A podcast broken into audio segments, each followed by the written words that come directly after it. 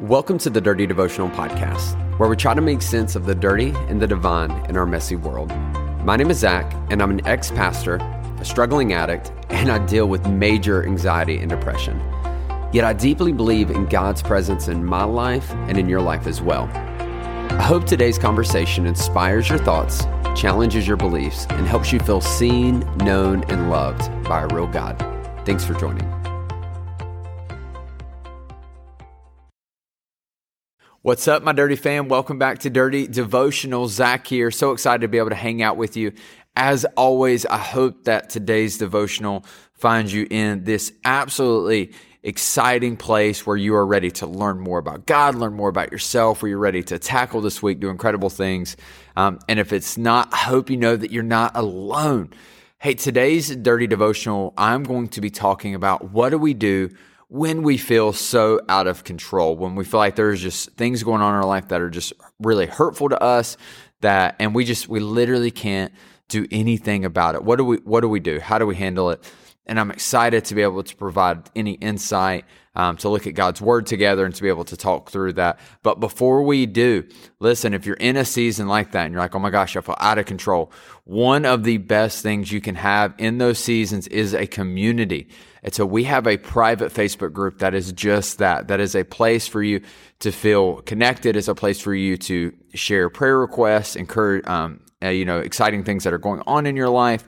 It is a place to ask questions where we can go deeper, where we can, you can feel like you're seen, known, and loved. I mean, come on, that's a beautiful thing. And in seasons when you're out of control, you need to focus on the things you can control. One of those things is community is community. And so make sure that if you need that to get connected to it, you can find a link to it in the show notes. You can also, also search on Facebook, Dirty Devotional Podcast, My Dirty Family, um, and find it there as well.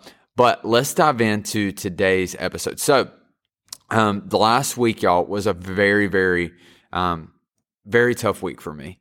Uh, I found out last last Thursday, um, it was like March, I don't even know, 15th, that uh, my daughter Oakley um, had a respiratory virus and had to be placed in the hospital. Um, she had started off with a little cold and it kind of progressed and became a lot more serious over the course of the week um, to the place where, to a point where she was hospitalized. So, for those that don't know, um, uh, Oakley's mom and I have been divorced now. We've been separated and officially divorced for over a year. And uh, she lives in Georgia with um, our daughter Oakley, and this is something that has always been a really a really hard thing to work through. It's very difficult knowing that your daughter, knowing my, my daughter is so far away, and you know I, I've done everything I could to to make the best of that situation. But y'all, knowing that she was in the hospital, I mean, it was like like freaking threat four million. Like I was I was stressed, I was anxious, I just wanted to be there. I was so worried about her.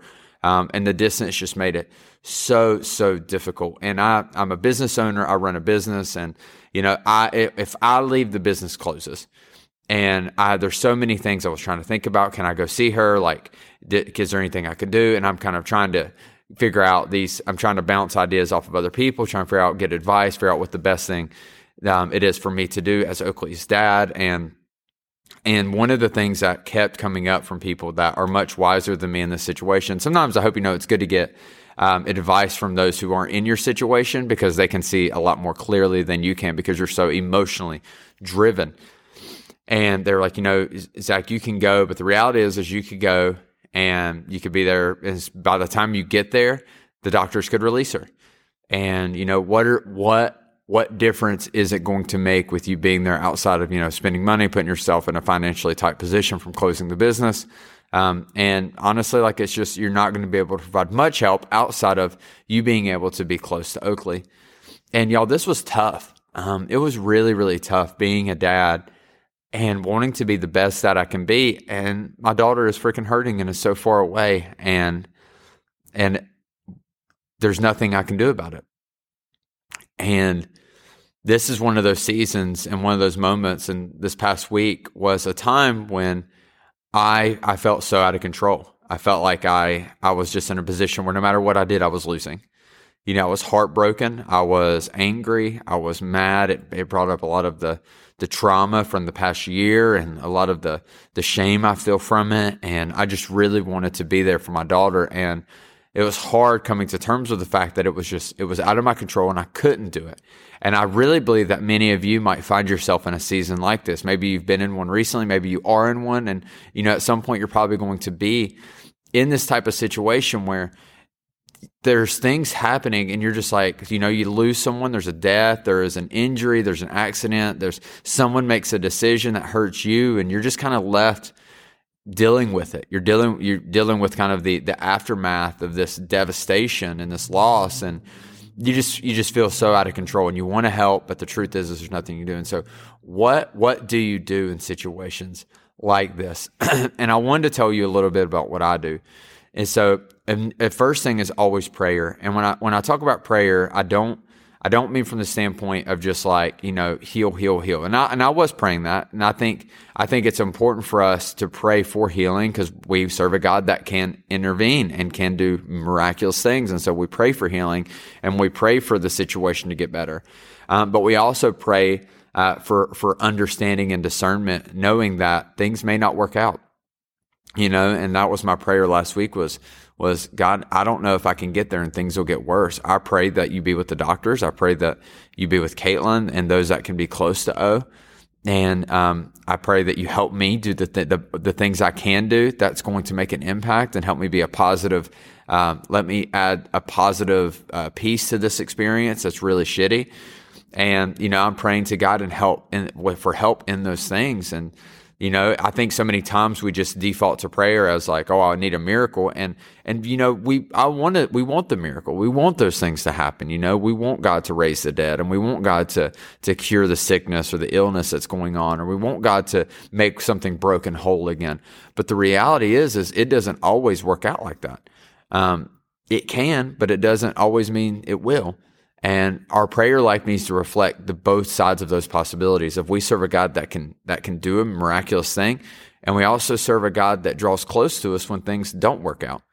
And so we have to we have to balance those things. And so I would say if you're in a season like that, prayer is just so important.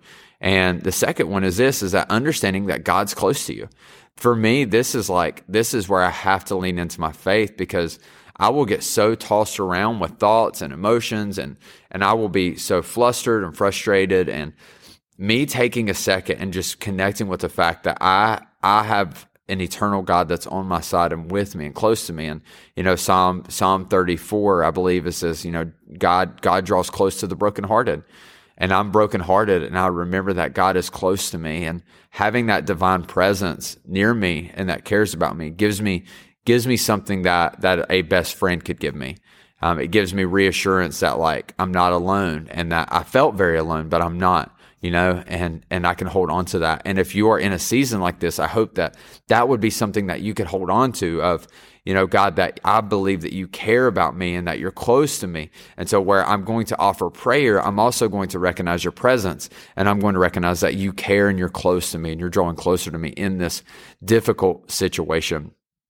So those are the two things that I'm going to do in these. This is what I did the past week. This is what you can do is I'm going to pray, but I'm also going to focus on presence because at, at, the end of the day, when things are out of control in your life, you just have to focus on the things that are in control and you have to focus on the things that are true.